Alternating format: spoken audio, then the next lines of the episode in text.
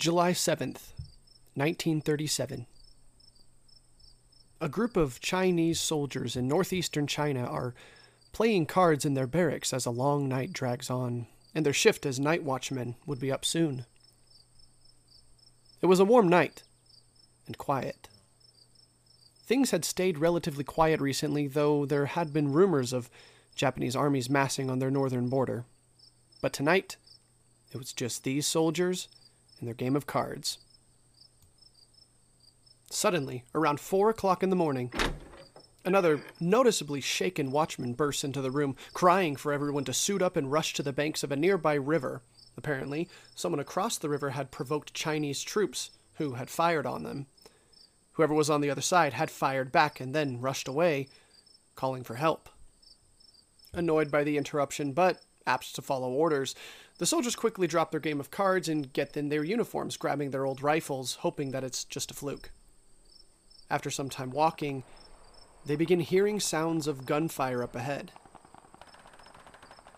And when they reach the banks of the river, they find that instead of a fluke, there was an intense firefight taking place, and instead of Chinese rebels on the other side of the river as they'd hoped, they seemed to be a well trained and well coordinated enemy firing upon their men. Someone shot a flare to illuminate the battlefield, and a collective gasp went up from the Chinese defenders. The soldiers on the other side of the river were not Chinese rebels. They were wearing uniforms with Japanese insignias.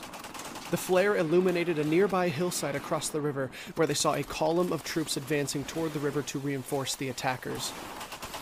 This wasn't meant to be a skirmish. They were looking at an entire Japanese army built for a single purpose invasion.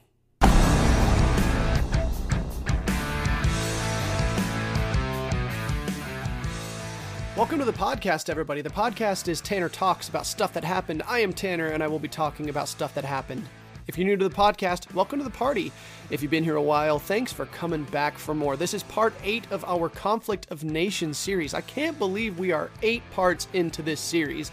And today we are talking about the conflict between China and Japan in the Far East. Things are definitely heating up here. If you haven't listened to the podcast before, I do recommend going going back and at least listening to a few of the parts before we got here so that you understand what we're trying to accomplish here and so you understand the sequence of events that eventually led up to what is going on in this episode because there are a lot of moving parts. Before we begin, remember, if you enjoy the podcast, please head over to Apple Podcasts or wherever you listen to podcasts. I know you can uh, do this on Spotify now as well. I think that's a recent thing, but uh, give me drop me a five star review. Let me know that you enjoy what you're hearing. It really means a lot to me, and it helps us get more people involved with the conversations about history. It's more important now than I think at any point ever to understand your history. Let's get more people involved, yeah? Tell your friends, tell your family. If you don't like the podcast, tell your enemies. Send them my way. And the podcast is listener supported. If you enjoy the podcast and you would like to donate financially, there's a link to do that in the podcast description. Hope to see you there. All right, without further ado, let's get this party started. In the last episode, we covered the Russian Civil War, the Paris Peace Conference, the rise of fascism in Europe. But as many of us know, and those who don't know will learn, there's some debate over if World War II started in 1939 when Nazi Germany invaded Poland, or if the starting date was actually two years earlier when the Second Sino Japanese War broke out. Some historians argue that, if, that it began even before that. So, what was going on in the East while ultranationalism gripped Europe? To fully understand this, we've got to take a quick field trip back to. 1868 on the island of Japan, where the Japanese population is on the brink of civil war. For centuries, Japan had maintained a strict policy of isolationism, keeping Japanese politics and Japanese culture inside Japan, and keeping any other politics and cultures out. Trade with anywhere was heavily restricted, with the only exceptions being the Chinese through an isolated port, Korea through an isolated port, and the Dutch through an isolated port. In the mid 1800s, however, Western powers began a concentrated effort to open up Japanese ports to provide their caravans a more protected trade route to the Far East, first with diplomacy, and then with military force when diplomacy failed. Over the course of a decade between 1854 and 1864, right after the Crimean War ended, Japan began to modernize out of necessity to compete with the new aggressors, specifically because these Western powers had utilized gunboat diplomacy as their preferred form of coercion. Check out part two of this series for a definition on gunboat diplomacy. That's where we talk about the Crimean War. Because Japan did not have the military means to counter such a formidable opponent. So, Japanese Emperor Komei released a proclamation to the people ordering them not to trade with any Westerners and to actively try to expel them from Japan, known as the Order to Expel Barbarians. This led to attacks on foreign trading vessels and merchants, leading to at least one death and more foreign aggression.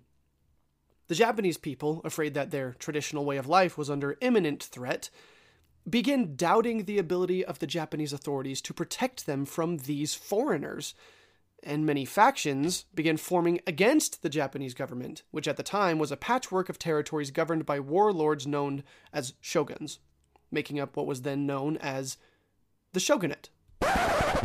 Let's explore what a shogunate was. The term shogun first appeared around 700 or 800 AD in reference to Japanese generals who won significant victories over rival Japanese tribes specifically those in northern Japan.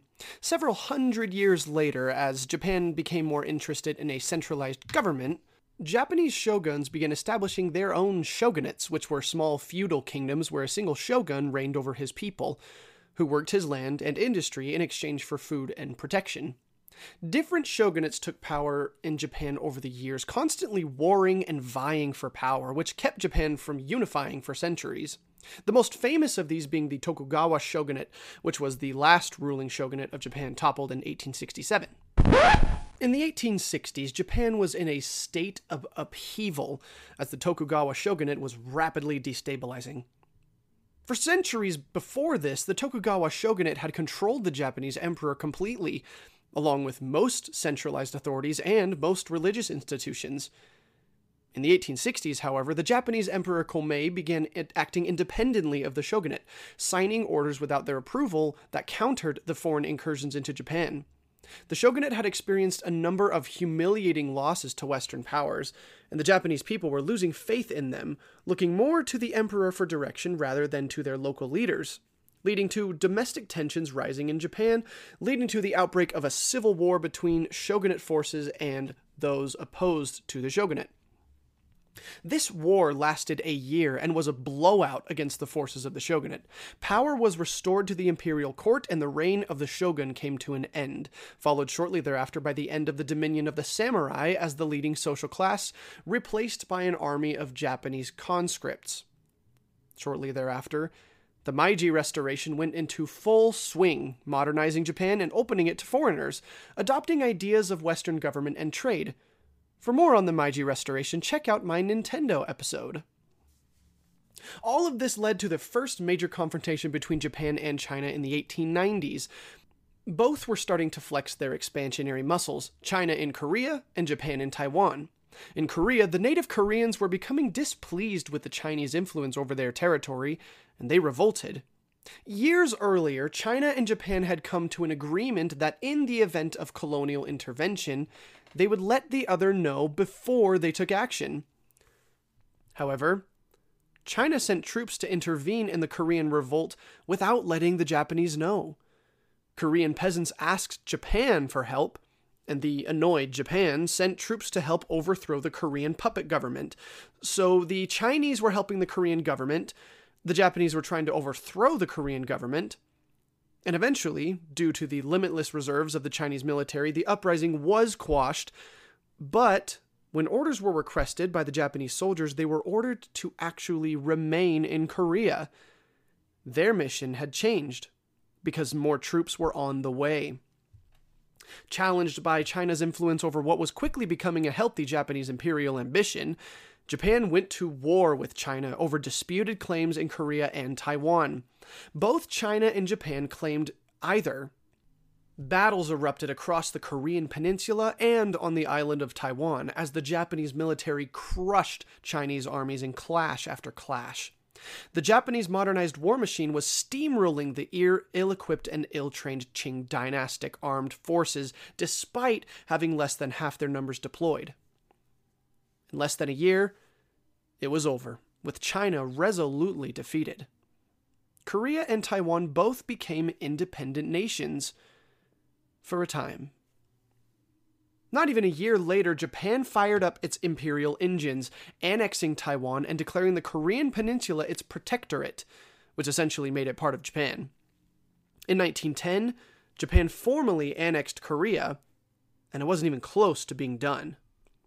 During World War I, Japan entered the war on the side of the Allies. Bet most of you didn't know that. In the early stages of the war, Japan seized the few German holdings in the Pacific, such as the islands of Yap and Palau, and in the Far East, principally in China. Though the Japanese held on to their island captures after the war ended, they did return mainland Chinese territory to China, though it was at a cost. Japan demanded control over many aspects of Chinese industry and trade in order for China to get their land back. And the Chinese, who had recently gone through a revolution and were in no shape to fight the Japanese off, agreed to the demands, leading to nationwide anti Japanese protests all across China. As China attempted to modernize and rebuild its society from the recent revolution over the next 10 years, the course of action the country should take became divided amongst the people. On one side lay the Chinese nationalist Republicans, who favored Western democratic ideals and wanted a free market society built on a Chinese nationalist identity. On the other side lay the Chinese Communist Party, who favored the abolition of the free market and the institution of a communist society.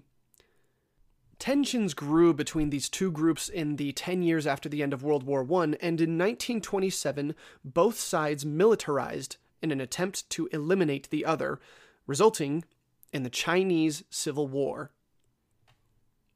Initially, and quickly, the nationalists took control of the government, and began launching attacks northward to communist strongholds, often ending in bloody urban confrontations that put many civilians in harm's way.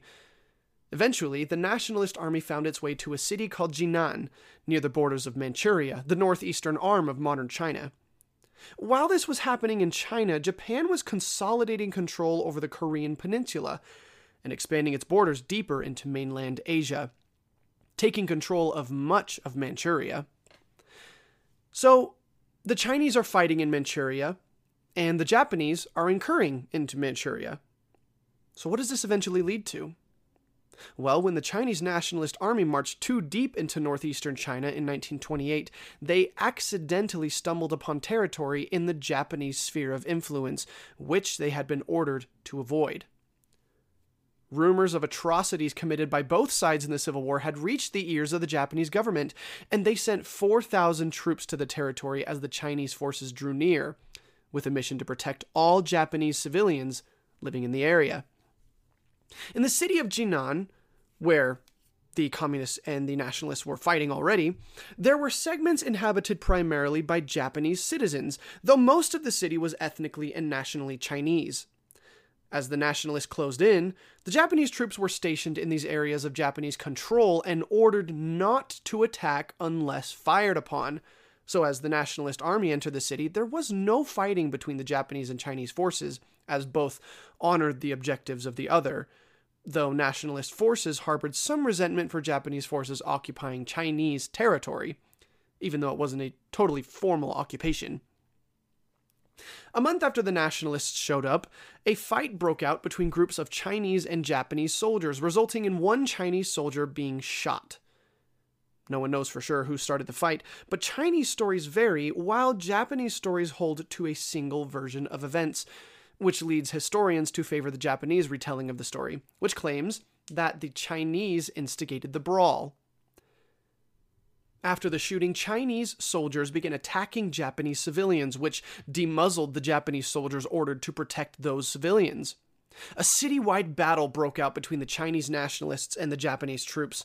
The lightly trained and poorly equipped nationalist army was no match for the cold and calculated precisionary tactics of the Japanese, and the week long battle ended with the retreat of the nationalist forces and the announcement from Japan that they intended to formally occupy the city demanding an apology from the Chinese government and fiercely oppressing Chinese citizens in Jinan.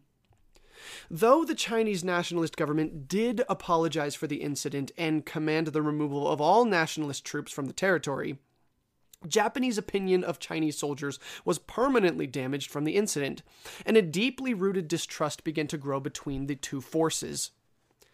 In March of 1929, a final agreement was reached between Japanese and Chinese authorities, and Japanese troops were removed from Jinan, returning the territory within Japanese control inside Manchuria, north of the Chinese controlled territories. And if this were an isolated incident, it's very likely that aggression would have ceased. Unfortunately, it was not an isolated incident. In fact, it was one of three central incidents that precipitated further Japanese military action in China. This first incident is called the Jinan Incident.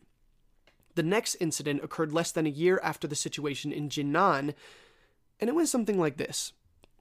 The Japanese were working with a Chinese warlord in Manchuria who controlled much of the territory and many of the railways in Manchuria. This warlord was named Zhang Zuolin, and he needed help protecting these railways to serve his own interests.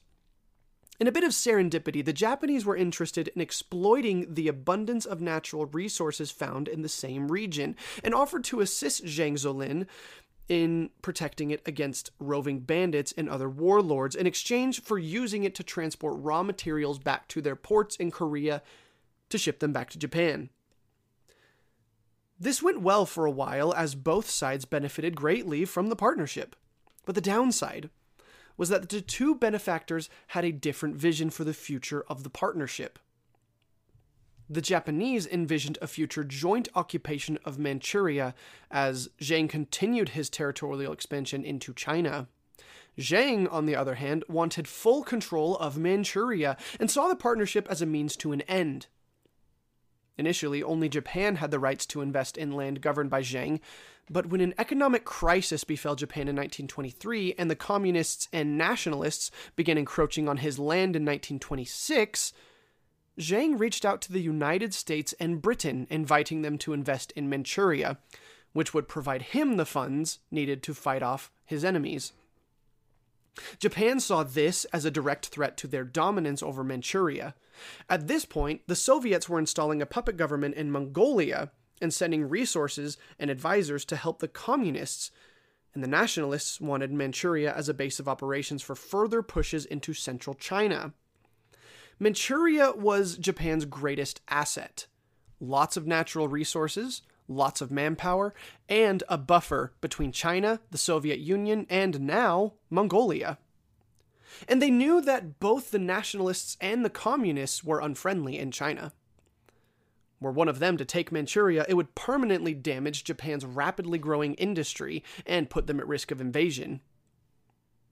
In order to maintain control, the Japanese government began grooming a pro Japanese successor to Zhang, who would take his place were a strange freak accident to befall him.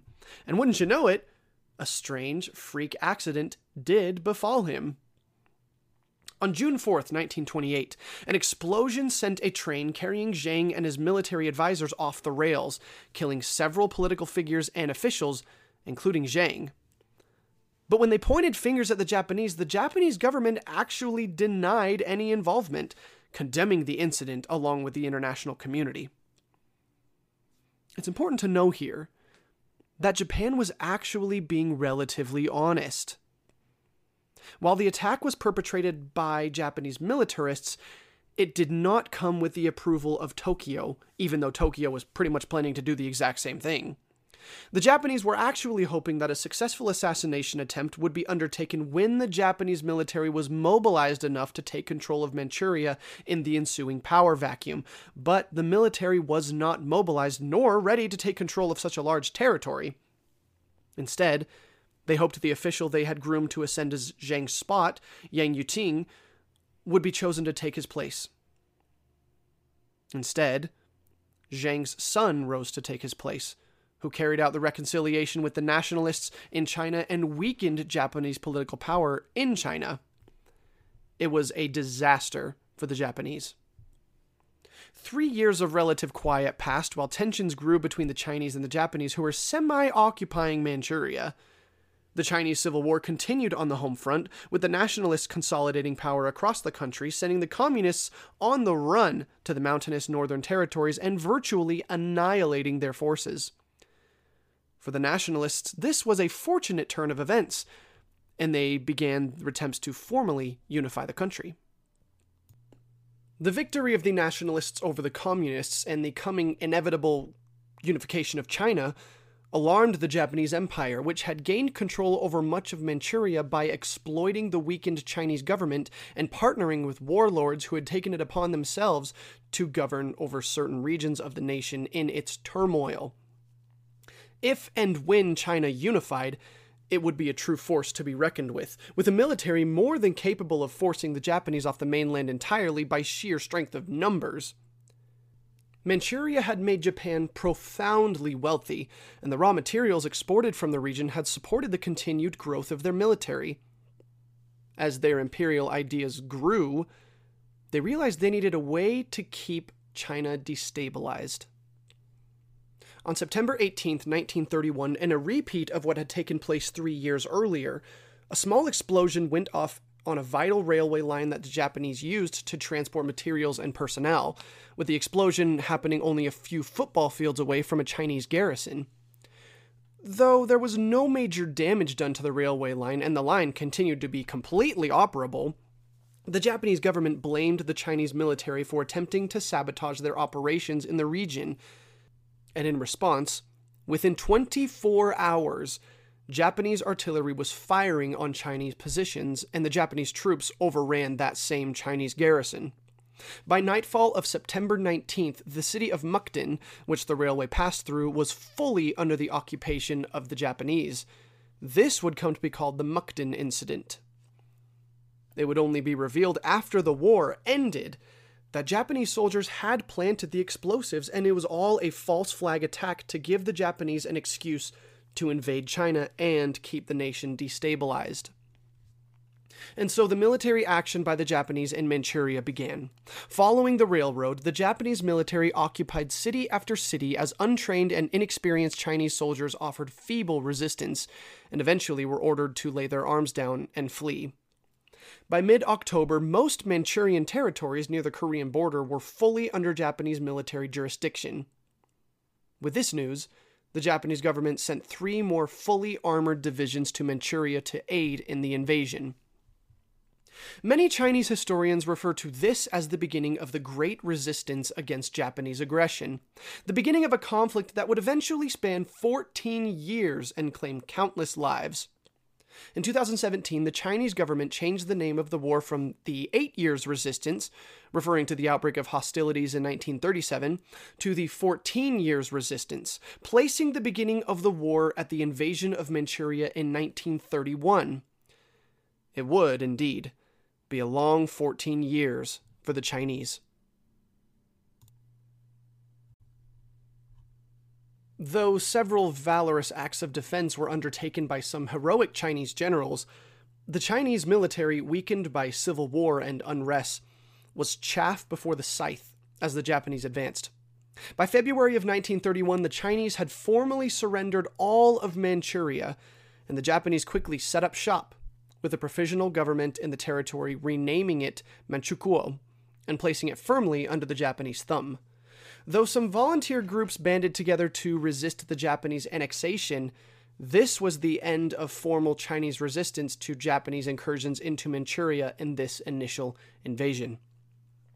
China turned its attention back to its internal conflicts, attempting to unify the nation once more.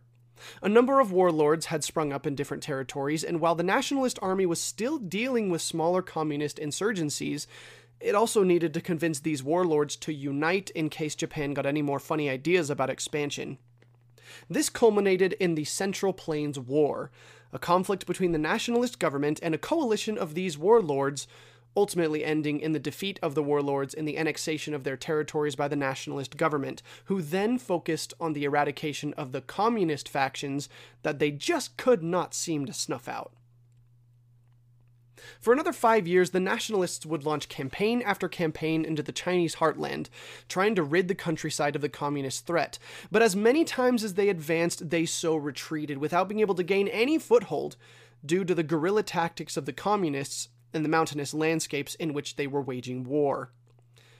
At one point, the communists had been so battered by the war that Mao Zedong, one of the leaders of the communist armies, elected to leave the stronghold of southeast China and move further into the mountains in a series of brutal exoduses that came to be known as the Long March, which nearly destroyed the communist forces. Communist armies marched nearly 12,500 kilometers inland in less than a year, and upon their arrival at the de- designated destination, Mao's forces, which had numbered between 90,000 and 100,000 at the beginning of the march, had been reduced to less than 10,000.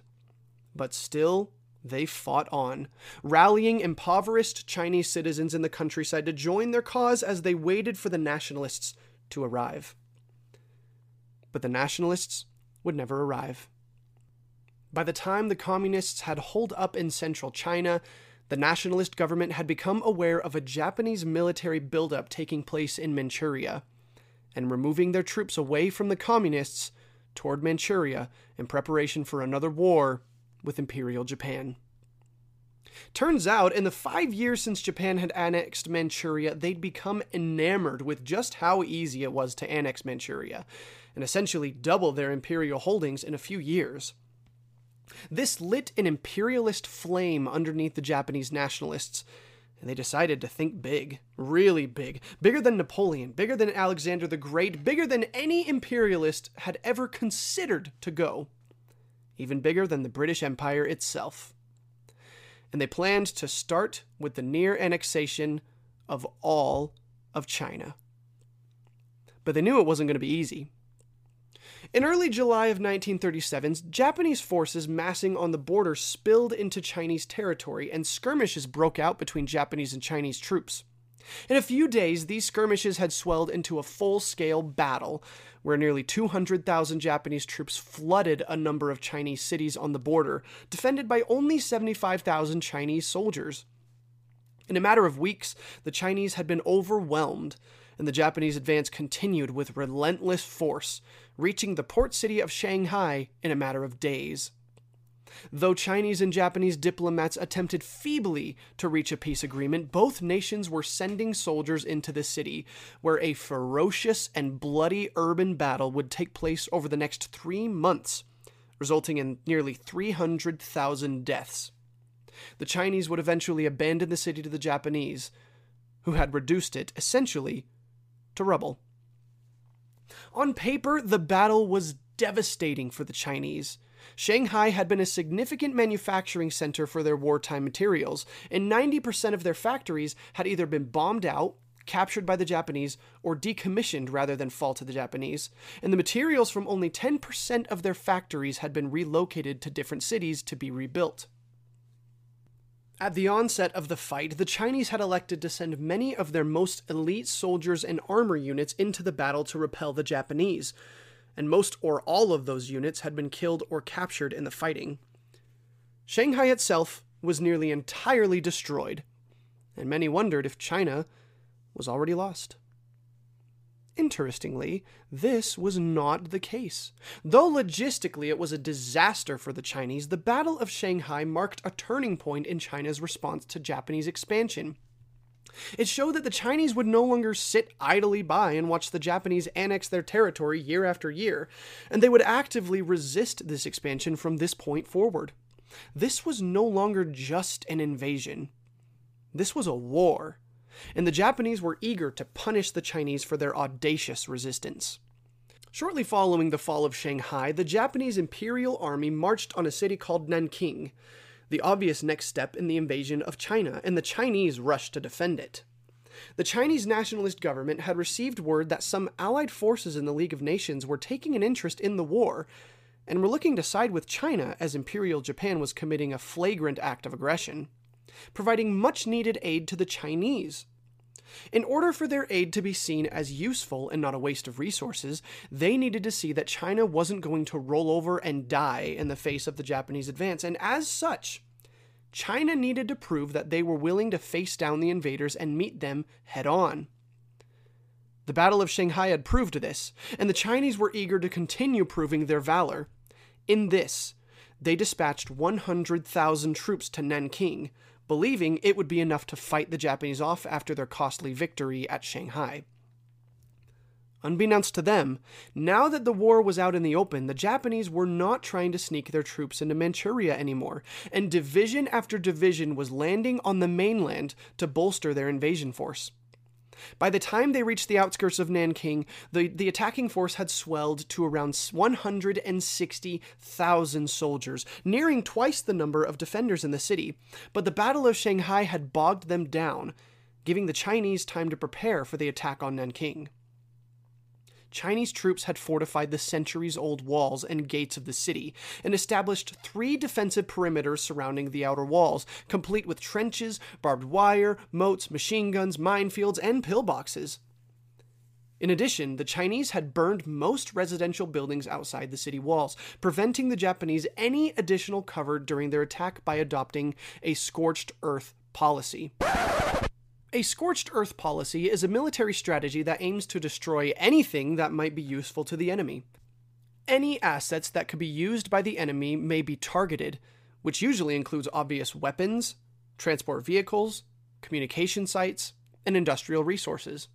Such tactics have been used by the Russians when the Nazis invaded in the 1940s, the Portuguese when Napoleon attacked in 1807, the Wallachians, led by Vlad Dracula, when the Ottomans attacked in 1462. Check out my Dracula episode if you want to hear about that. Even as far back as the Romans, when the Gallic tribes torched their own villages and forests so that the Romans could not house their soldiers as they advanced. On December 2nd, 1937, Japanese troops encountered the first line of defense at Nanking, and it was quickly overwhelmed by their superior firepower, complete with tanks and air superiority. But as their advance continued, the lines of defense became more stiff and formidable as Chinese forces retreated and reinforced. Three days after the initial skirmishes, Full scale combat had broken out between Chinese and Japanese troops, and it took the Japanese a further 72 hours of constant fighting to finally break through the strong second line of resistance, leaving only the third, and most daunting, line of defense the walls of Nanking. The Japanese army issued a summons to surrender, promising the Chinese troops in Nanking safe passage out of the city if they were to forfeit it. But the Chinese refused, and on December 10th, the final assault on the city commenced. Two days of brutal fighting commenced as the Japanese encountered ferocious resistance by the Chinese soldiers. It is reported that as tanks rolled into the city, Chinese troops wielding hammers jumped atop them and used hammers to disable them, and Chinese defenders chained themselves into pillboxes to keep from retreating to the last. Despite their heroic efforts and heavy casualties inflicted on the attackers, they were no match for the well trained Japanese Imperial Army, and by the 12th of December, the Nanking garrison was disintegrating, and the walls were being ravaged by artillery fire. Civilians who had not yet left the city were fleeing into the nearby Yangtze River, attempting to swim across to safety, only to find that Japanese soldiers had already reached the other side and were firing upon anyone they suspected of being Chinese. As the order came down for the remaining Chinese troops to evacuate the city, the Japanese Navy began to blockade the river, and few Chinese troops and civilians were able to escape the fall of Nanking. By the early morning of December 13th, 11 days after the Japanese soldiers encountered the first line of defense, the city had fallen to the Japanese, and most remaining Chinese troops either surrendered or donned civilian clothes in an attempt to blend in with the civilian population of the city. Several squads of soldiers persisted in their fight for a few more days, but it was a fruitless endeavor. During the initial advance into the city, the Japanese army was focused solely on taking the territory, but as victory emerged on December 13th, the Japanese army descended into anarchy, looting, raping, and pillaging the city in a six week marathon of atrocities that would come to be remembered as the Nanking Massacre. As I did when I covered the Rwandan genocide, I will spare you the grisliest details of these of the events that transpired for the next 6 weeks in the Chinese city of Nanking, sufficing it to say that though the events are referred to as a massacre, this was closer to genocide. Conservative estimates gauge that 40,000 Chinese civilians perished in these 6 weeks, while some estimates range as high as 300,000 dead. That is more than the entire Franco Prussian War. But the difference is that very few of these civilians had the capacity to fight back. How could the Japanese government allow this to happen? Well, the main problem stems from the fact that Japanese commanders acted on their own accord.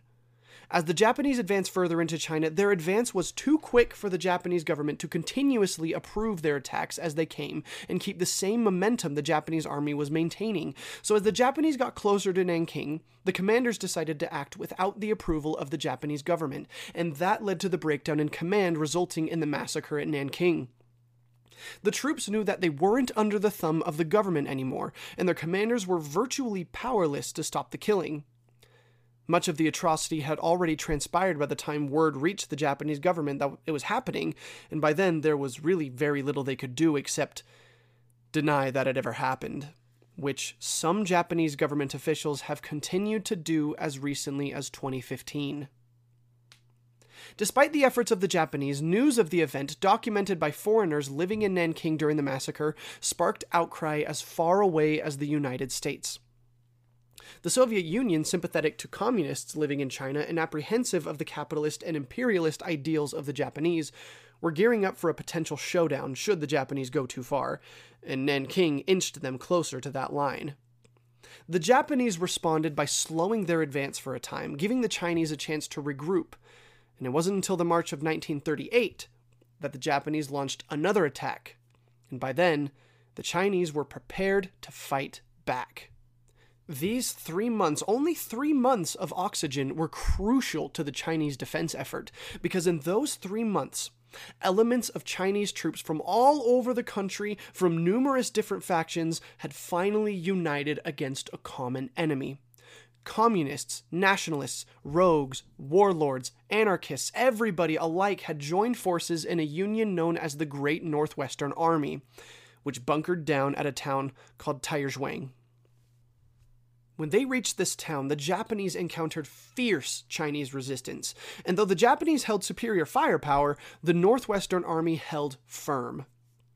After two weeks of fierce fighting, the Chinese beat back the Japanese attackers, resulting in the first major defeat for Japanese forces in their campaign, and a huge victory for the morale of the Chinese army, also becoming a symbol of Chinese unity throughout the war, as the various factions had put their differences aside to fend off the imperialists. Japanese fears about a united China had been realized. In retaliation for the defeat, the Japanese launched a renewed assault, bringing all of their armies in China to a central location, intending to attack the city of Wuhan with a virtually unstoppable force. With the Japanese gathering, the Chinese fortified the city, and one of the bloodiest battles of the war began when the Japanese attacked. For four months, the Chinese held the line, but in October of 1938, that line broke and the city fell to the Japanese, but only after they'd suffered an extraordinarily high casualty rate. The battered Chinese army fled the city into the nearby mountains, where the rest of the army had been hard at work fortifying the mountain passes. See, the Chinese knew that Wuhan was a lost cause. There was no way they could hold back the Japanese forever. So instead of trying to fight the Japanese off, the garrison at Wuhan had waged a defensive warfare, and it was intended instead to, te- to keep the Japanese at bay for as long as possible and inflict as many casualties as they could, so that when the Japanese started into the mountains in central China, the Chinese army would have turned it into one massive citadel. That plan paid off and as the last Chinese troops left Wuhan, the ragged Chinese army was welcomed into heavily fortified mountains, daring the Japanese troops to come after them. Fortunately for the Japanese, they had some wise commanders and they decided not to chase after them. The fierce fighting surrounding the Battle of Wuhan, paired with an environmental warfare act perpetrated by the Chinese as they broke the dikes holding back the foreboding Yellow River, which flooded much of eastern China, caused a significant stagnation in the Japanese advance into their western neighbor. As 1938 turned to 1939, the two armies sat and waited as Japanese air squadrons were reduced to bombing Chinese civilian targets in an effort to break the will of the Chinese people, as their armies did not have the manpower or the logistical fortitude to continue until reinforcements arrived. In terms of the ground war, things stayed quiet for several months as both sides weighed their options and eyed a series of events stirring up in Europe. Japan had recently signed an agreement with Italy and Germany vowing to get involved were the two countries to be attacked by another power. It seemed that Japan had gotten in just in time, because things were about to get very messy on the European continent.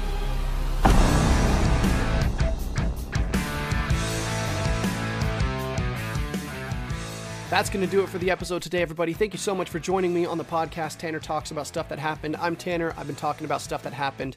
We made it through most of the Sino Japanese War, and you know what that means. You know what comes next.